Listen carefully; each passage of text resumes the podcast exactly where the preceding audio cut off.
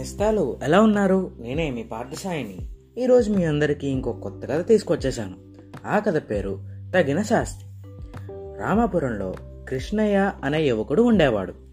అతను తెలివైన వాడే కానీ బాగా దేని మీదన్నా ఆశపడుతూ ఉంటాడు అనమాట డబ్బులు ఎక్కువ కావాలి అది ఎక్కువ కావాలి అది ఎక్కువగా ఇది ఎక్కువ కావాలని బాగా ఆశ అనమాట ఆ ఊర్లోని రామనాథం అనే వ్యాపారి ఇంట్లో ఒక ఫైర్ యాక్సిడెంట్ జరిగింది. ఇంట్లో ఎవరు లేరు లేరు. సో ఎవరికి ఏ ఏ దెబ్బలు తగలలేదు. కాకపోతే లోపల విలువైన వస్తువులన్నీ పోయాయి అన్నమాట అప్పుడే ఇంటికి వచ్చిన రామనాథం అయ్యో పూజాగల్లో వ్యాపారానికి కావాల్సిన డబ్బు నాలుగు లక్షలు పెట్టానే అంటూ తల తల బాదుకున్నాడనమాట అంతలో అక్కడికి వచ్చిన కృష్ణయ్య మీ ఇంట్లో నుంచి నేను డబ్బు భద్రంగా నేను తెచ్చి ఇస్తాను. అయితే నేను కాపాడిన డబ్బులో నాకు ఇవ్వాల్సింది నేను తీసుకుని నాకు ఇష్టమైంది నీకు ఇస్తాను సరేనా అని అన్నాడు అనమాట ఆ రామనాథం సరేనన్నాడు. కృష్ణయ్య చెప్పినట్టే డబ్బు మూట తెచ్చాడు.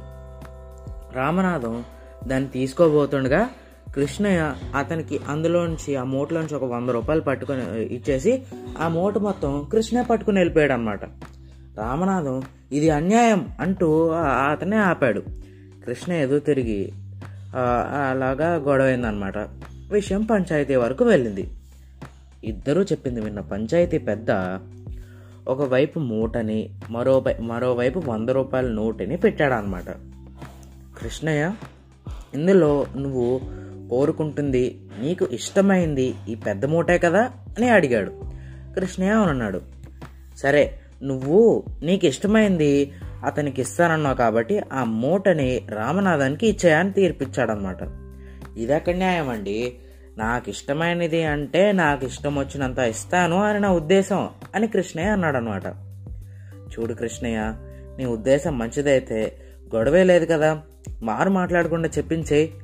నువ్వు సాహసవంతుడైనా అత్యాస వల్లే తప్పుదారి పడుతున్నావు. ఇకనైనా మార్చుకొని తీరు అని కొద్దిగా తిట్టేసరికి అతను అతనిలో తను చేసిన తప్పు జ్ఞాపకం వచ్చి అతనికి ఒక వంద రూపాయలు తీసుకుని డబ్బు మూట ఇచ్చేసాడనమాట రామనాథానికి.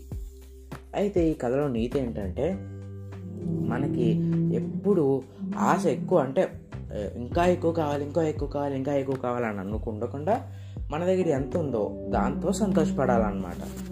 సరేనండి మరి ఈ కథ ఇంతటితో సమాప్తం. మళ్ళీ రేపు ఇంకో కొత్త కథతో మీ అందరి ముందుకు వస్తాను. అంతవరకు సెలవు.